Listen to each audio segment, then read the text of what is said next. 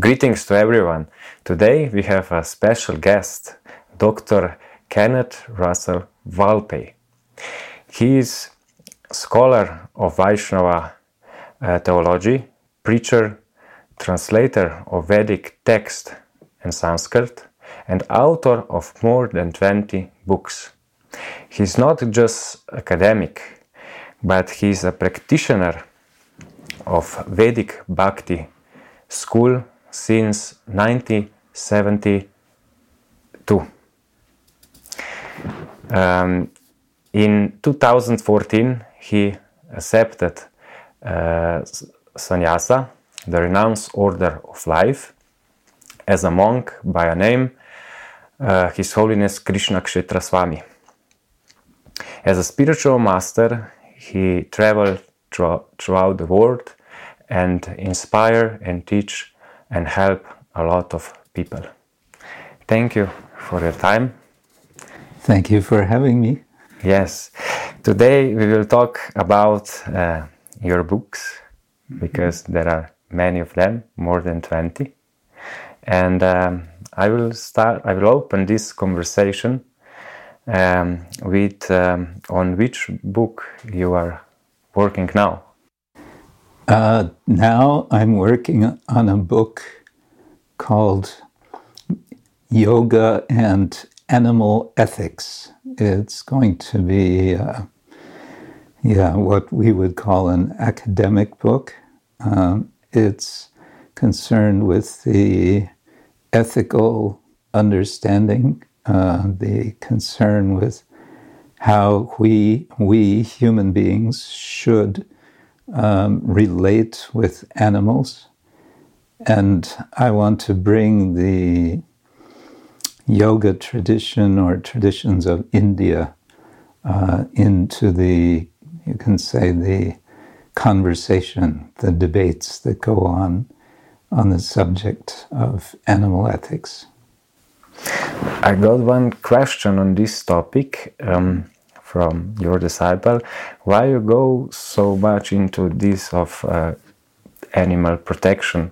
And uh, there is also a book cow protection. Mm-hmm. a book which i wrote. Yes. Yes. Um, that book is is you can say the precursor to the book i'm writing now.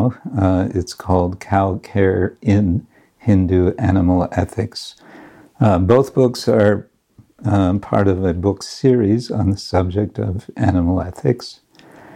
And why I'm writing about this subject about animals, what do we care about animals? I would say um, much of our trouble in uh, contemporary society is related directly or indirectly with our treatment, or I would like to say mistreatment of animals.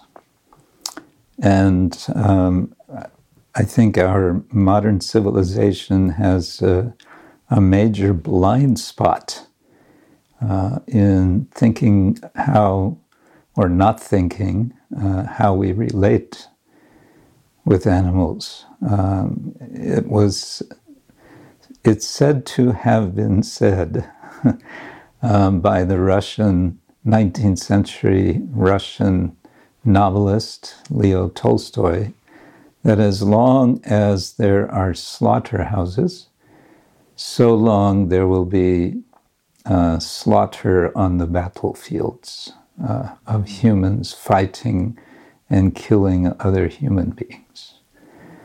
So if that if there's any truth to that, then we might ask ourselves how can we, um, could we, first of all, could we live without slaughtering animals? Could we be happy without slaughtering animals? Uh, could we have a diet which is free from uh, the flesh of animals? And of course, many people have written on this subject. Um, there's now many books, and mm, there's a lot of increasing acceptance of vegetarianism, of uh, now more and more veganism. Uh, so it's gone, in some sense, the subject has gone somewhat ma- mainstream. So I want to add to that discussion uh, from, let's say, from uh, Eastern perspectives, from ancient India and um, the later Indian philosophical, theological traditions. Mm. Amazing. When we setting all this uh, for recording this conversation, you said that you um, uh, work on Paravidya Mala second part. Yes. We have here the first part. it looks like that. And if you can uh, uh, tell us more about uh, what is this particular book? Yes. Well, Paravidya means higher knowledge. Um, aparavidya would mean lower knowledge. So in the Vedic or ancient Indian tradition, it's understood there's kind of two grades of knowledge. Um, aparavidya would be any kind of knowledge that is about temporary things, temporary life, um, knowledge which is of um, temporal value. And Paravidya is the opposite of that. It's something about enduring knowledge. So we, we may want to say it's about wisdom, spiritual wisdom. And the word mala uh, means a series. So this is volume one, and we're about to publish volume two. So then we have at least two a two-part series, uh, and these are uh, uh, collections really of assorted uh, things that I've either written or spoken. Uh, some of it, probably a lot of it, is going to be just transcriptions of things which I have um, given as lectures and seminars. Um, but in the first part of this Paravidya Mala, as I remember, uh, is something that I wrote, and it's a summary of the Bhagavad Gita. Bhagavad Gita is a, a very important, we would say, scripture of uh, ancient India. Some would say it's the Indian Bible. Uh, it's the instruction or advice uh, of Lord Krishna to his friend uh, Arjuna. And it consists of 700 uh, Sanskrit verses or uh, shlokas, they're called, stanzas. And it's 18 chapters. So, what I've done in this summary is to take each of the 18 chapters and made a brief summary focusing on the idea of yoga, which is in each of the chapters. So, it's called the 18 yogas of the Bhagavad Gita. Uh, what else is in this volume? I would need to look myself. One is a discussion about Arjuna. There's uh, an interesting book which inspired me to give a short seminar on the character of Arjuna uh, in the Bhagavad Gita. Um, and yeah, other ass- assorted uh, seminars and discussions that I've given. Also, there's a, a, including a section on uh, the different forms of Krishna, or uh, what we like to call the supreme personality of Godhead. Um, Krishna or God, we understand, expands, being all powerful. Uh, he can expand himself into multiple forms, and each of these forms have specific functions or purposes, and they are responding to or they are um, uh, reciprocating with specific desires of the Lord's devotees. So uh, there's quite a detailed analysis of that in this book. So amazing. And where can uh, someone order? Where can someone order these books? Yes. That's a good question. I'm not much of a promoter of my books, but I believe one place they can be ordered is from Bhaktivedanta Library Services, um, which is uh, based in Belgium, and they have a website, blservices.com, as I remember. And they can write a comment, and we will arrange that they will get the books. Yes. Great. Okay, let's see what we have next here. Um, this is the newest. Uh, yes, book? actually, this is uh, hot off the press, we say in English. Yes. Uh, the paper is still warm. yeah, I can feel it.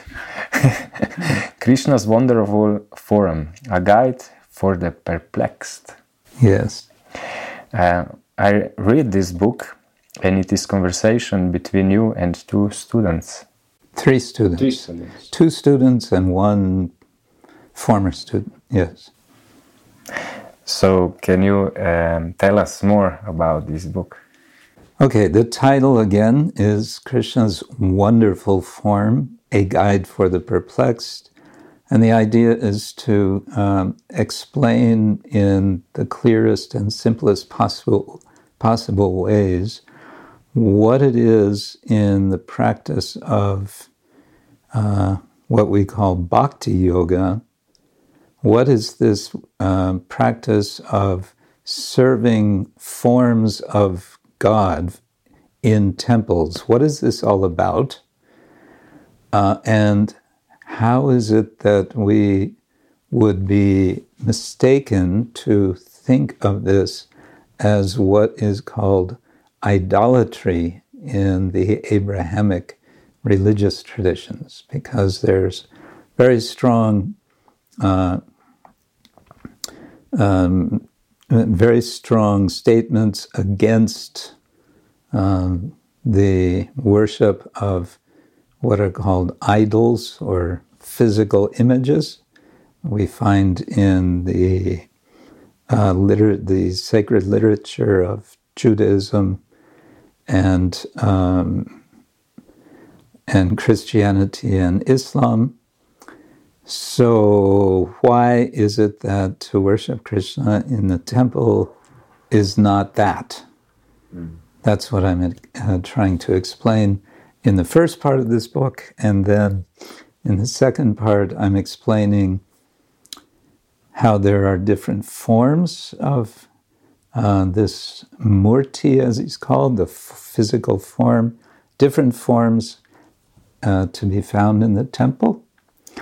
And then in the last part, I explain briefly just what it is that uh, is going on if you would go into a Krishna temple you would see these forms on altars, um, nicely decorated with lots of flowers, probably, uh, and so on. And you would see what we might call priests, and they would be doing certain things, and you might be wondering, what are they doing? Mm-hmm. so I'm uh, explaining what's happening there and showing that it's not all so mysterious and it's something which um, I, which is quite reasonable and which can be an aid uh, to our practice of spiritual cultivation, cultivating our spiritual higher awakened self. Mm. Uh, you were also uh, a pujari. Pujari, that's the word I was uh, going around to say priest, yes. Uh-huh. Okay. Pujari is um, is a, is one who engages in this kind of practice of um, what is also called uh, seva. Sometimes puja, sometimes called seva, sometimes called archana. Different terms are there. Yeah. There are so many books, more than 20. Do you use any uh, specific strategy how to write? A strategy of writing? Yes. Well, as I mentioned, some of these, uh, especially like Paravidya Mala um, and a couple of others you have here, these are transcriptions of seminars. So it's not what I would call serious writing because uh, there it's from speaking in an extempore sort of a way, um, um, which you know you edit them to make it more readable. Um, but as for strategies for writing, there's an idea. Let's see how we can develop it, how we can expand it. Um, what is the argument that I want to make? Uh, the the basic format of any such writing, uh, not fictional writing, it's more non-fictional and it's um, expository, I guess we would say um, is the basic format is some people say X, Y, or Z, but I say A, B, and C. but it can also be in variations of that. Some people say X, Y, and Z, and those are really good points. And I want to elaborate, especially on X, to be able to understand it more deeply or something like that, because many people misunderstand X. So, this is how we can better understand it. Yeah, that's uh, on the side of the, the, the, the, the reasoning and argument side. And the rest of it is about um, taking the time and sitting down and doing the work and kind of putting other things to the side. And it means sometimes doing such radical things like turning off one's telephone, one's mobile phone. Um, and yeah, um, making a making a schedule, making plans. How am I going to give time for this work. And it's about uh, a certain amount of determination and a certain amount of persistence and um, a certain amount of patience, I suppose, and, and a certain amount of enthusiasm. This will be a good thing. This will help others. Uh, yeah, so no big, uh, no big secrets, I would say. As a, as a writer, uh, this is really interesting to me. And um, the man who you don't see, but it is here, encouraged me also to share um, how I write a, a, book. How you write? Yes. Yes, please. Um, because I don't write, I record books. Uh huh. You speak them. I speak them. Okay. Yes, because if I uh, write ten sentences, then I will eight sentences delete. That's my nature. But if I record and just leave it, then yeah. there is. So this is somehow simple way for me to write. Yes. Uh, Whatever works. yes. So let's go on with a new book. Um, this is also uh, fresh, not so old. Yeah. Yama, Niyama. What can I? Can you tell us uh, more about this book? You can read the subtitle. The subtitle. it's important for the book. Yes. Essential steps in classical yoga applied to culture of bhakti. Yes. So. Um, what is often called classical yoga is uh, sometimes equated with uh, Ashtanga yoga. Ashta means eight, Anga means limbs. the eight limbs of yoga, um, which is mentioned in uh, the Yoga Sutras of Patanjali, um, which is dated anywhere from second century of the Common Era to I don't know fourth century. There's debates. It's it's a fairly ancient work, and it's become uh, established as a rather standard work of classical yoga, whether or not anyone can understand it or follow it. But within Ashta Anga, the eight Angas, uh, what most people are familiar with is the third of the eight Angas, namely asana. And most of the yoga studios are um, teaching asana. Um, I won't go into that, but what they're neglecting is all the other angas.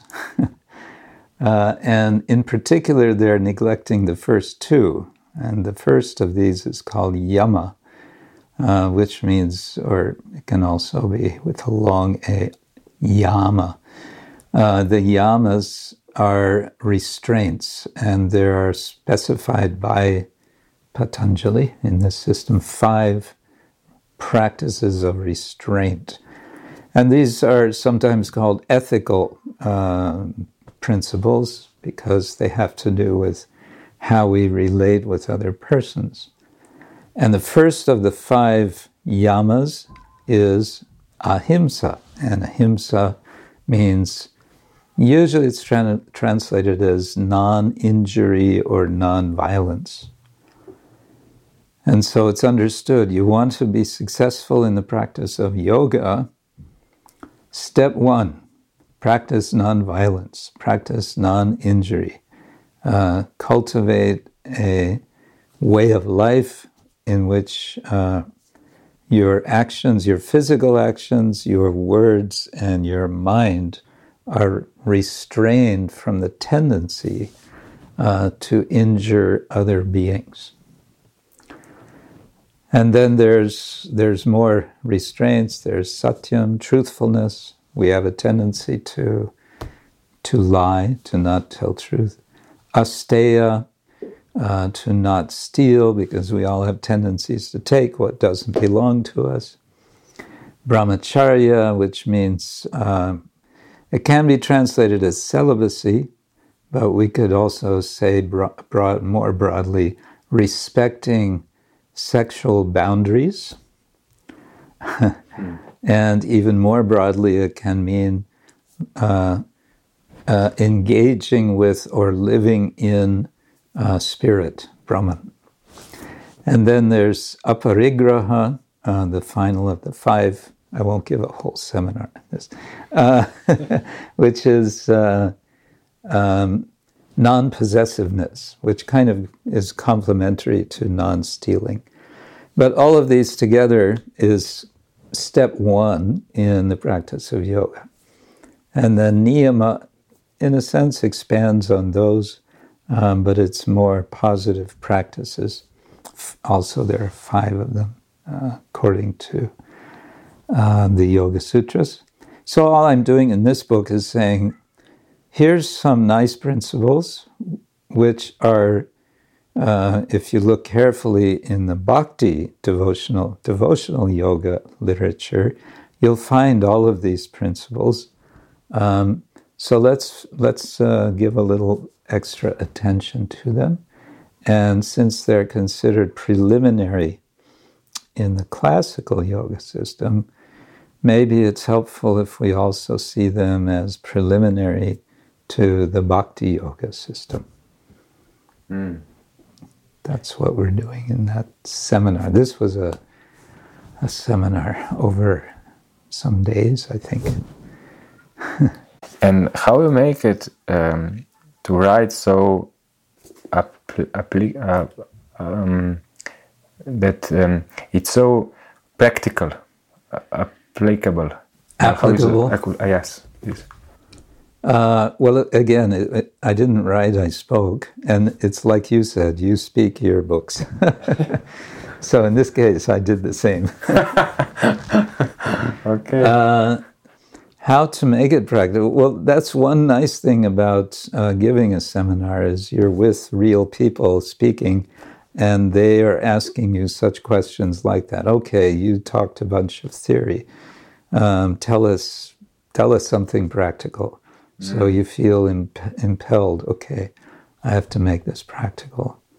Um, through examples, through one's own experience, uh, through experience of others, um, through encouraging experimenting in one's own life, and just, I would say, by becoming aware, conscious, uh, explicitly conscious. Okay, there are these these principles. Let me keep them somewhere in the fore in the um, on the front stage, mm, in in the in the foreground of my consciousness, so I can, um, yeah, as we say, keep them in mind as I'm going about my life. As they say now nowadays, you hear uh, or see people writing about yoga, and they're recognizing, well, there's the practice of asanas, but there's what I've read a few called yoga off the mat.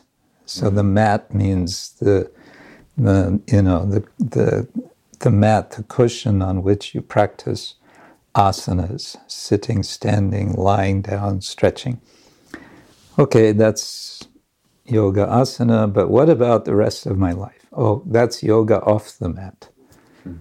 Uh, so we might want to say also this is yoga off the mat. Now I know why uh, this book was uh, so mind blowing for me. Ah. Yes. so thank you very much for this gift. Uh, we have next book.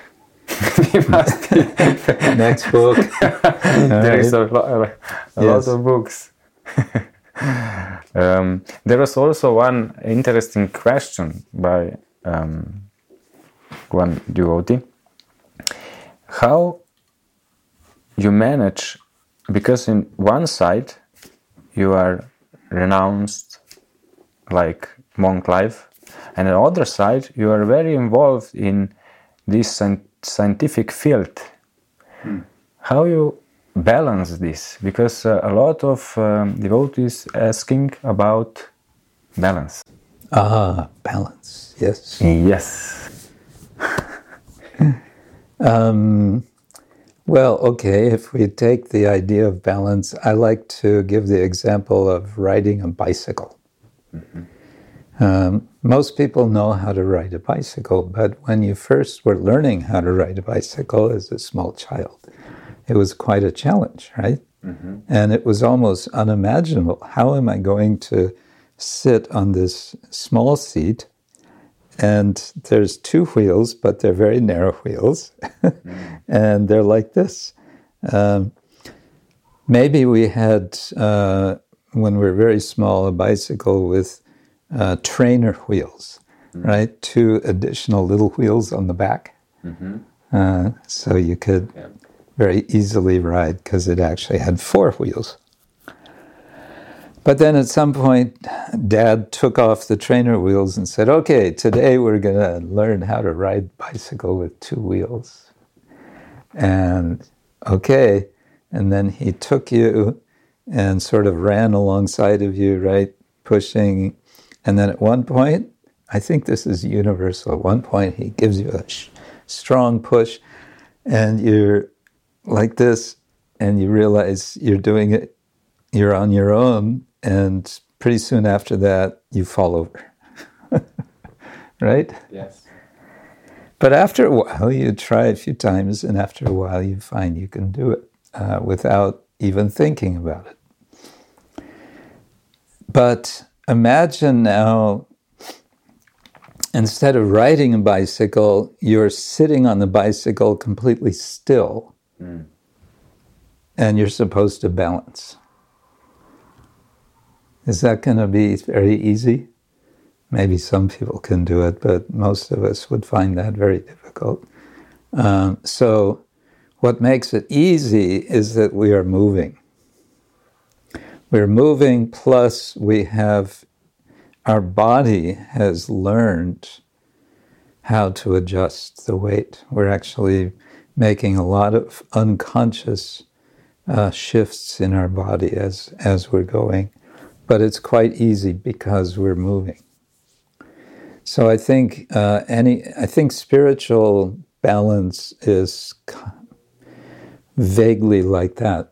We need to we need to get going. We need to say, okay, I'll just do it, and then over time, with some practice, yes, there's these various duties I have in my life, um, which we may want to call material duties, but I also have my spiritual duties and let me just see if there's some way I can balance them by doing them.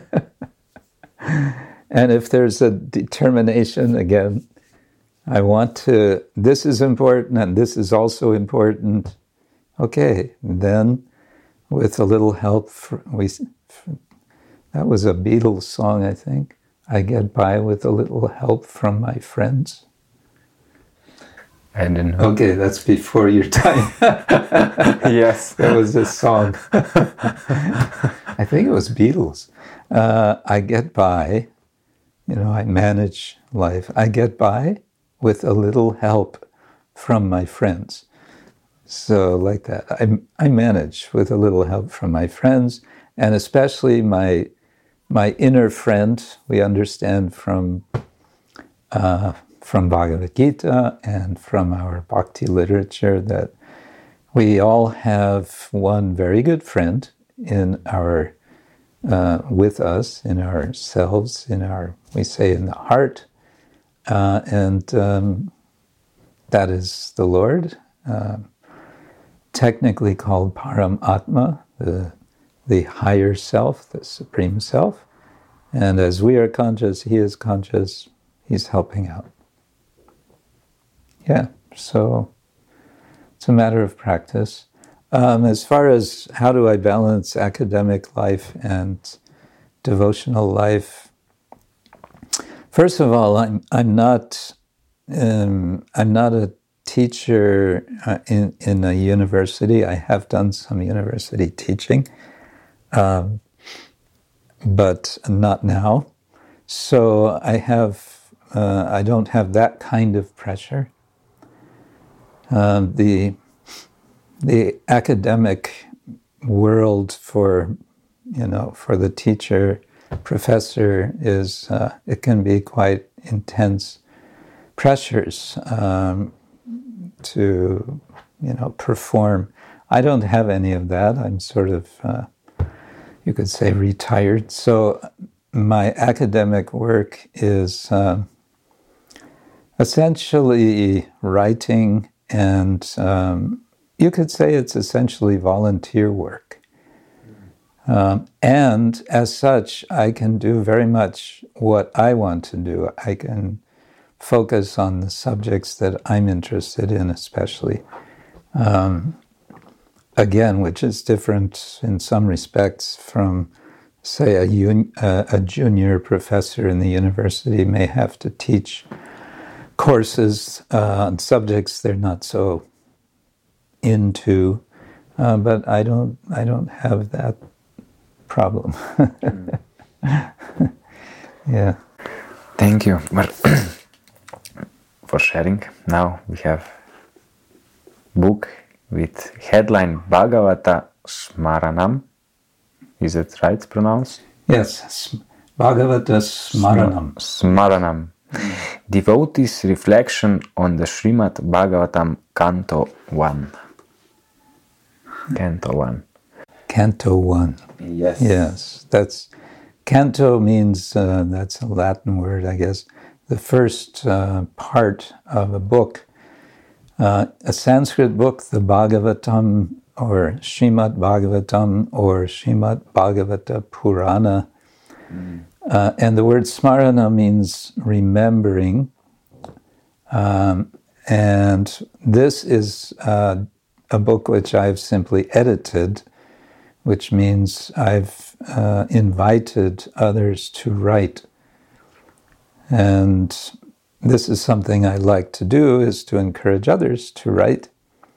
And specifically, I like to encourage them to write based on inspiration that they have uh, gathered from their reading of devotional literature. In this case, uh, the this book, the Bhagavatam, which is a very, very important book for our specific tradition, uh, the Vaishnava tra- tradition of bhakti. So, this is a collection of such inspirations by uh, those who we managed to um, get to do the writing. It's not always easy to get people to write because uh, they think, often they think, I cannot write. Uh, that's um, that's uh, a kind of challenge for people to overcome. Thinking, I cannot write. They can read. If you can read, you can write. yeah.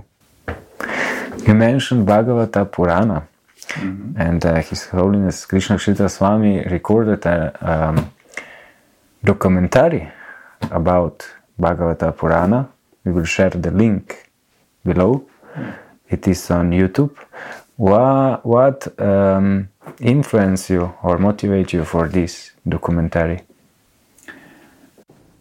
We were several years ago, this was um, 2016, myself and my colleague uh, Ravi Gupta, Professor Ravi Gupta, also known amongst devotees as um, his Grace Radhika Raman Prabhu, uh, we're organizing a conference, an academic conference on the Bhagavata Purana in South India, in the city of Chennai. And I just thought, well, we're having, we're going to have several um, very respected scholars uh, attending and giving presentations on the Bhagavatam. So, why don't we take advantage of their all coming into one place and uh, interview them? Mm. And so that led to the creation of this film. yeah. We sort of took uh, as a as a general concept how to do it. Um, there are many documentaries produced, for example, by BBC, uh, where there's one mm, sort of host who is on some sort of quest. He wants to, or she wants to find out something in particular. And so they travel here, they go there, they speak to this person, that person. Uh, it's all very intriguing and exciting. So we thought maybe we can do the same uh, with the Bhagavatam, but we need to have some key question to ask. Uh, what we're searching for, what is it we want to find out? So we decided what we want to find out is why is it that this Bhagavatam, which is centuries old, if not millennia, the tradition says it's 5,000 years old, but whatever its age, why is it that it's now, today, in the 21st century, still popular? How many people write a book that is still popular after three years? or five years or 20 years, you know. Uh, and here's a book which is popular after hundreds of years and maybe thousands of years. Why? So we made that our, our quest question. Wow, so powerful. You will get the link uh, below, so all invited to watch. Okay, let's. Uh, More books? yes, we have more. It's a very persistent interviewer. Okay. Yeah. Next is Krishna Seva, the theology of deity worship in Chaitanya Vaishnavism. This look like that. Yes. So you want to know what is this book? Yes. Uh, this was my master's thesis. Um, I, um, I I studied at uh, I did my master's degree at a particular institution in um, Northern California near San Francisco called the uh, Graduate Theological Union, uh, which is a consortium of uh, several religious seminaries, mainly Christian uh, seminaries, but with a program, a course program in the academic study of religion, the, the uh, you could say secular study of religion. So I took that that course, and um, yeah, it was required uh, that we write a thesis. So my thesis was this book. Um, and uh, my my purpose, my intention, I thought, not just to you know get this degree and then forget about it, but to make it so that it would be interesting, that it would be a book uh, which explains uh, the reasoning, uh, the reasoning of uh, the the practice of, well, in a sense, going back to this first book you showed, uh, Krishna's Wonderful Form, but in perhaps a, a bit more academic way uh, to explain the reasoning of this practice. Or you can say, taking this um, practice of worshiping uh, the Murti, the form of Krishna in the temple, and making that the, the lens through which to explain all the um, the whole theology, the whole logic of uh, bhakti yoga of devotion to Krishna. Uh, one could instead take another another lens. One could take the practice of chanting, chanting or reciting uh, the names of Krishna, which is very important also in the tradition. Uh, one could take it from the lens of visiting the sacred places. Like that, there's many different ways, but I thought let's take this as the lens, this practice of Krishna Seva, and explain uh, the theology through it. So it's a small book, um, and uh, we have a, tr- a Spanish translation of it. Yeah. And uh, we had a German translation. I think it went out of print. And um, Croatian, we had a Croatian also. Or have. Maybe we still have. Yeah. So you can get it in more languages. Yes, you mentioned Bhakti Yoga, and um, if I can go a little back ab- about uh, this um, documentary and this book, famous book, which is here decades, even not even more, like you say. Why, why you think so? That is so powerful. Why is Bhakti Yoga so powerful? Uh, The book Bhagavad Gita. Oh, the Bhagavad Gita. Why is it so powerful? It's Krishna himself. He's speaking.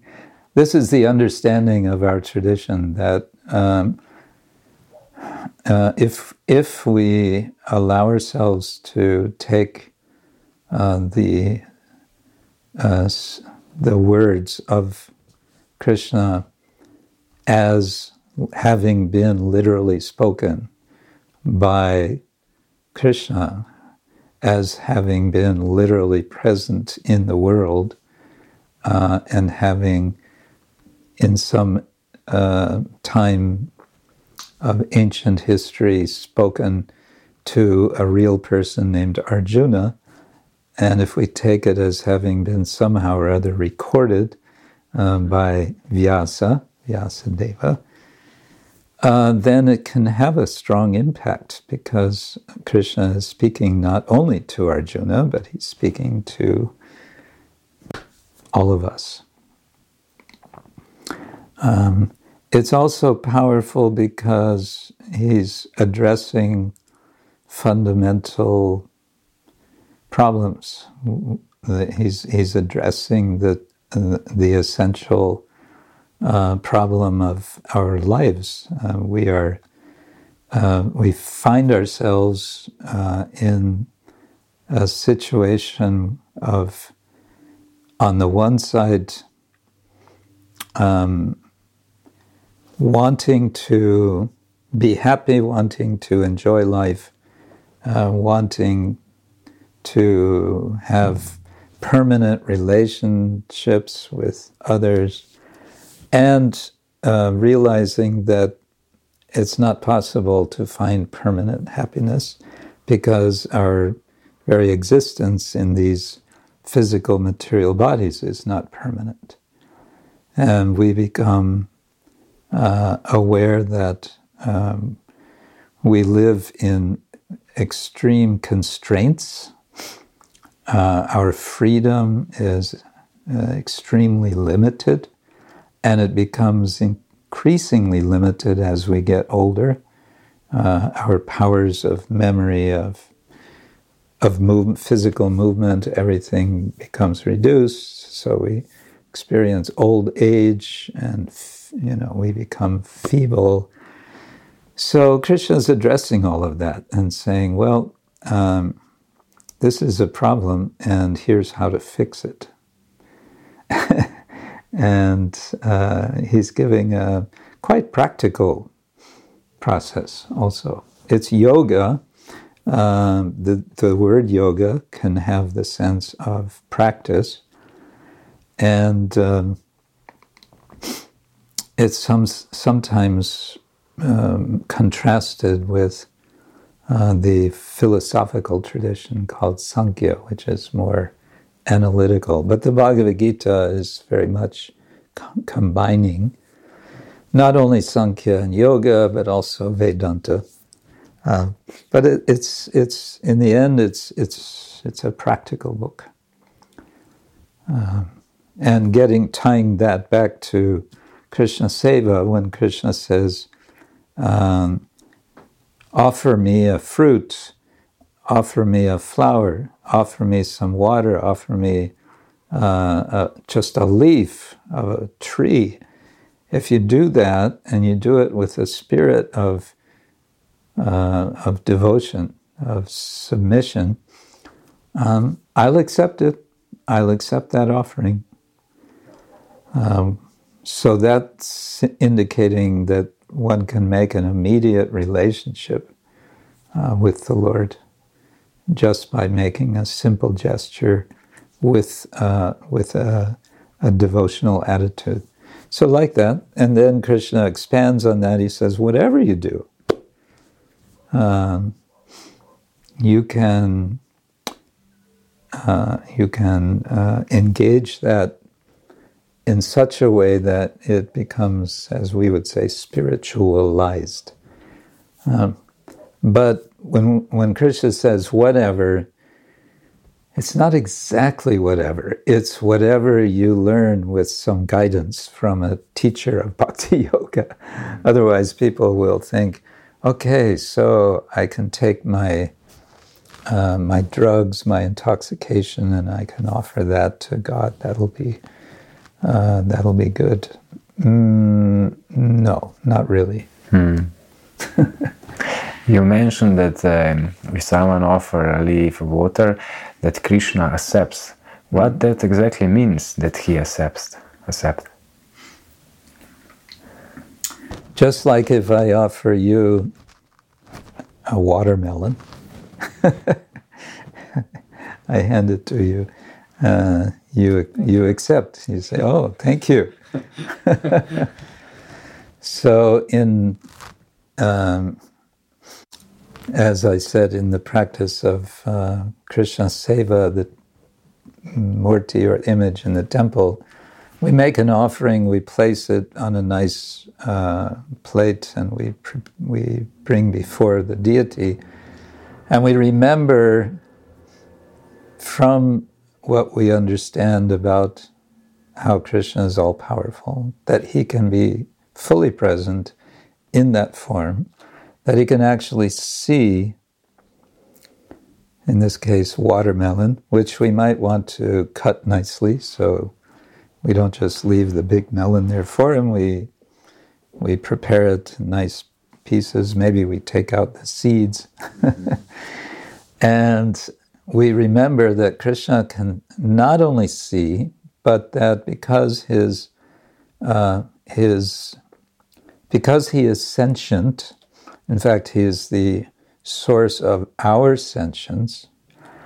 His senses are um, all are powerful in many ways, and one of them is that through his seeing, he can also taste.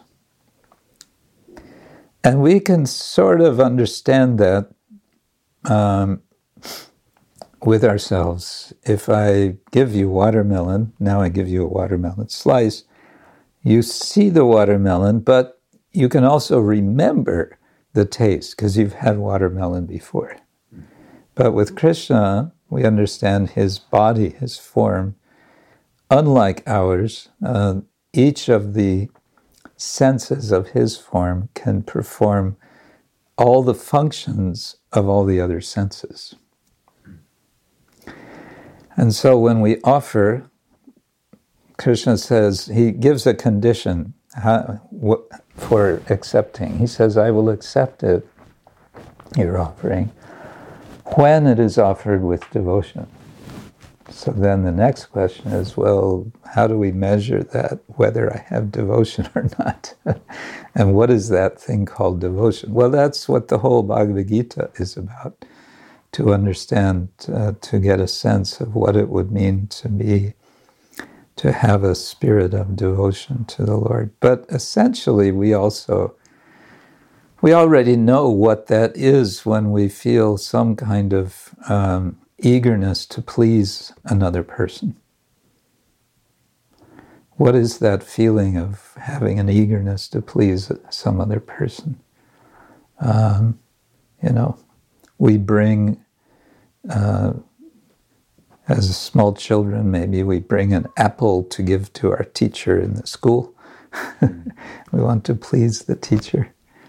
Um, so it's it's all um, it's not it's not something outside our experience, but it's something that we can learn to focus to to um, um, to be efficacious uh, in for our spiritual development. Mm. So amazing. we have next book, the last next one. book, last book. Okay. no, there's one more here. Is there? Oh. Yeah. Okay, last two. okay. The first one is Gaura. This is the sma- Smaranam. Smaranam. Smarana. Smarana. Yeah. Same. We had Bhagavata Smaranam, and this is Gaura Smarana. Same thing. Smarana means remembering. And uh, Gaura, in this case, is uh, referring to Sri Chaitanya. Mm-hmm. And uh, in our particular uh, strand of Vaishnava culture, of bhakti, uh, we're especially keen to engage in uh, the um, practice of bhakti as guided by the person Gaura, who is known as Sri Chaitanya, Sri Chaitanya Mahaprabhu, Sri Krishna Chaitanya, who uh, was he's what we might want to call a pre modern historical figure. He's from the um, uh, 16th century.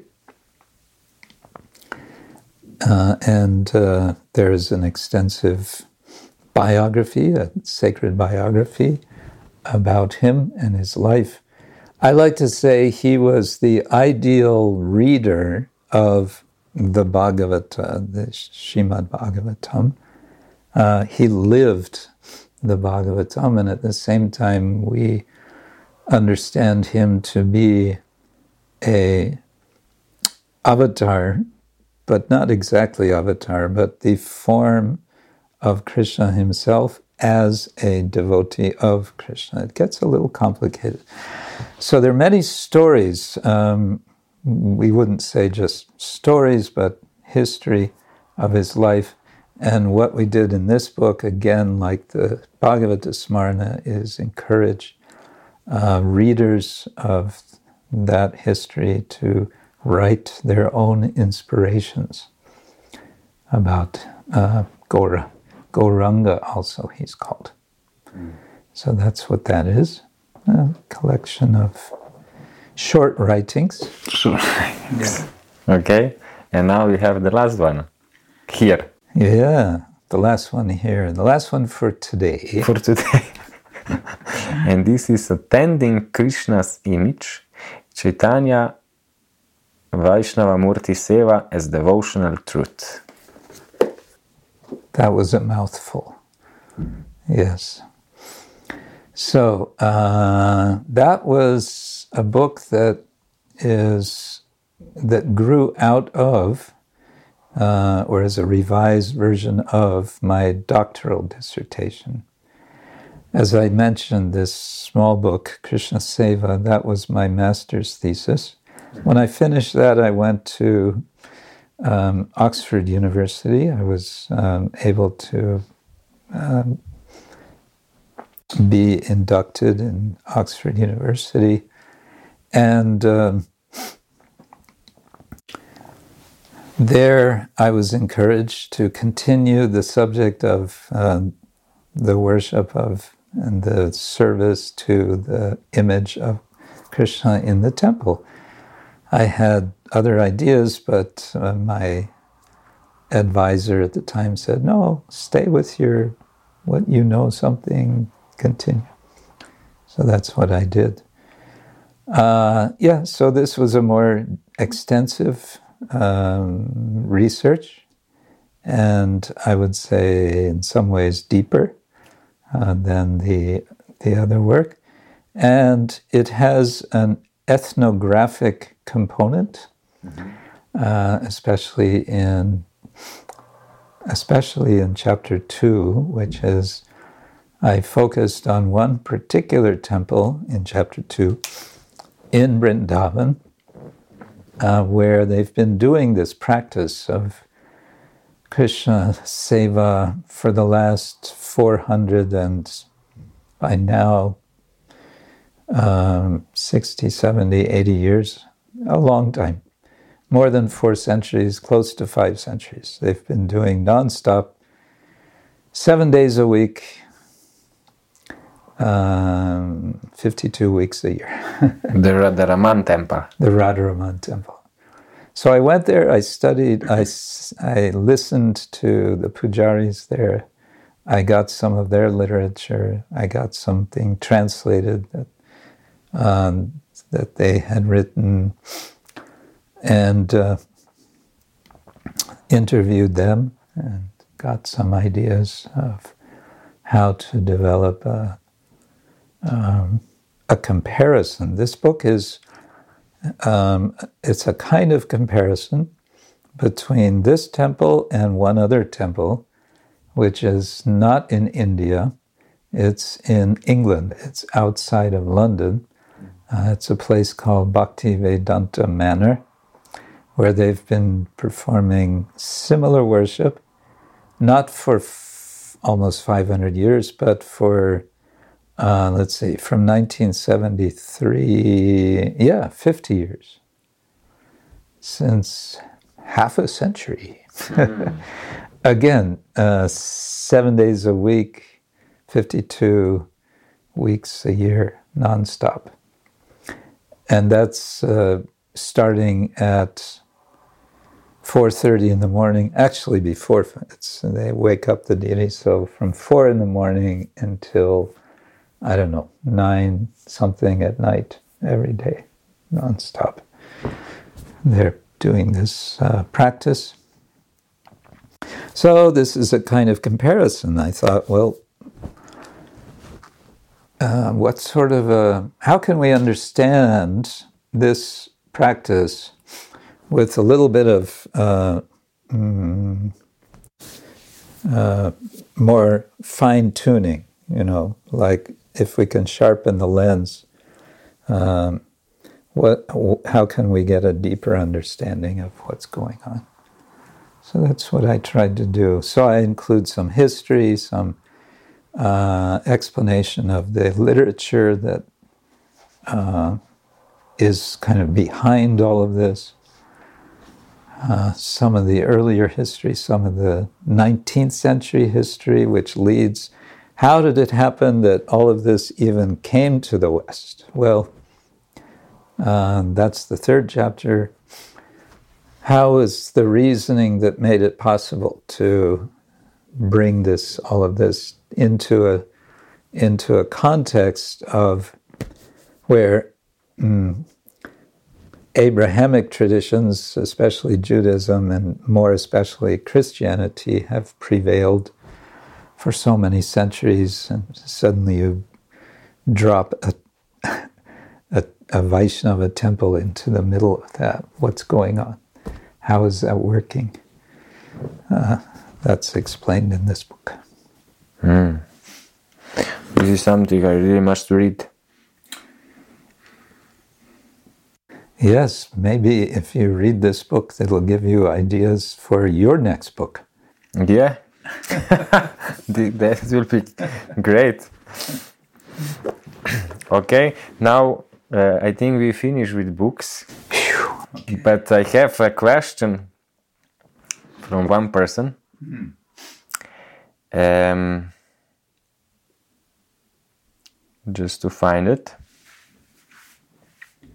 How can we be sure that we are making right decision although might look externally wrong or others don't agree with that? That is a very broad sort of question and a bit abstract uh, without knowing what's the context of the question. But I would just say generally, from the perspective of our tradition, we have we have a sort of three prong approach mm-hmm. uh, to making decisions what to do, what not to do. Um, and that is uh, first, we have what we call Shastra, that is uh, the sacred literature, such as the Bhagavad Gita, the Srimad Bhagavata Purana, and there are others. So that's we take as a kind of foundation uh, because they give lots of um, guidance for for living. Uh, and then we have guru. The guru is one who is very competent, very knowledgeable of uh, the this uh, literature, and so the guru can say, "Well, in this circumstance, what would be important to consider can take into account what it says in this uh, literature. What I see as important uh, is X, Y, and Z. You should do like this and not do like that. And then the third uh, sort of cornerstone is what is called sadhu. Uh, guru is our personal teacher. Sadhu are, they may be associates of the guru, they are also practitioners of the tradition. They're also knowledgeable of the foundational texts, the Shastra, the literature. And um, as practitioners who are living, sadhu generally means is living uh, in a uh, in a in a serious way the practice and is um, living a rather austere way, and so they they have very focused understanding. So sadhu, shastra, guru, vakya, the words of these three, we try to bring them all together into a clear understanding for ourselves. So there's actually there's these three, but there's a fourth, and that's ourself. And so we get all guidance, and then we have ourselves to take responsibility uh, for making a decision for our own lives. Uh, not that I just listen to what everyone says and I just do what they say without thinking and don't take any responsibility. But rather, I take into account all of this uh, guidance and I take it seriously and I follow it, but I follow it on my own understanding, my own reflection, my own my own responsibility. That's the basic uh, way we understand. And um, that works pretty well. it's always challenging because new circumstances come and we think, well, it doesn't say anything about this in the, in the ancient literature, and it doesn't say anything about that. Okay, that's why we have uh, contemporary uh, practitioners to consult. Thank you so much for all you share. My pleasure. Yeah, I always ask for final thought. Final thoughts. Final thoughts. Yes. Uh, the final thought is we're all on a big, long spiritual journey, and um, it's an adventure. Mm-hmm. And um, something that my guru, uh, His Divine Grace A.C. Bhaktivedanta Swami, Srila Prabhupada always emphasized was uh, how particularly fortunate we are just being in these human bodies. So, if we can take full advantage of, he would say, this human form of life. uh, this human form of life is rarely achieved. Uh, that's uh, something we don't appreciate, but if you think about it, you look around, there's so many different forms of life. And it's, it's a rare thing, uh, statistically, to have a human form. And it's the human form that is particularly equipped uh, to understand and practice and realize spiritual knowledge so that uh, we can actually uh, finish, make a permanent solution uh, to material existence. Well, thank you so much. Thank you for your time. And everyone who want to order the book, we, you can just write and we will uh, let you know how. And uh, see you next time. Yes. Next time we can show other books. Yes. Maybe another 10, 20. all right. Okay. Wish you all the best. Thank you. Thank you.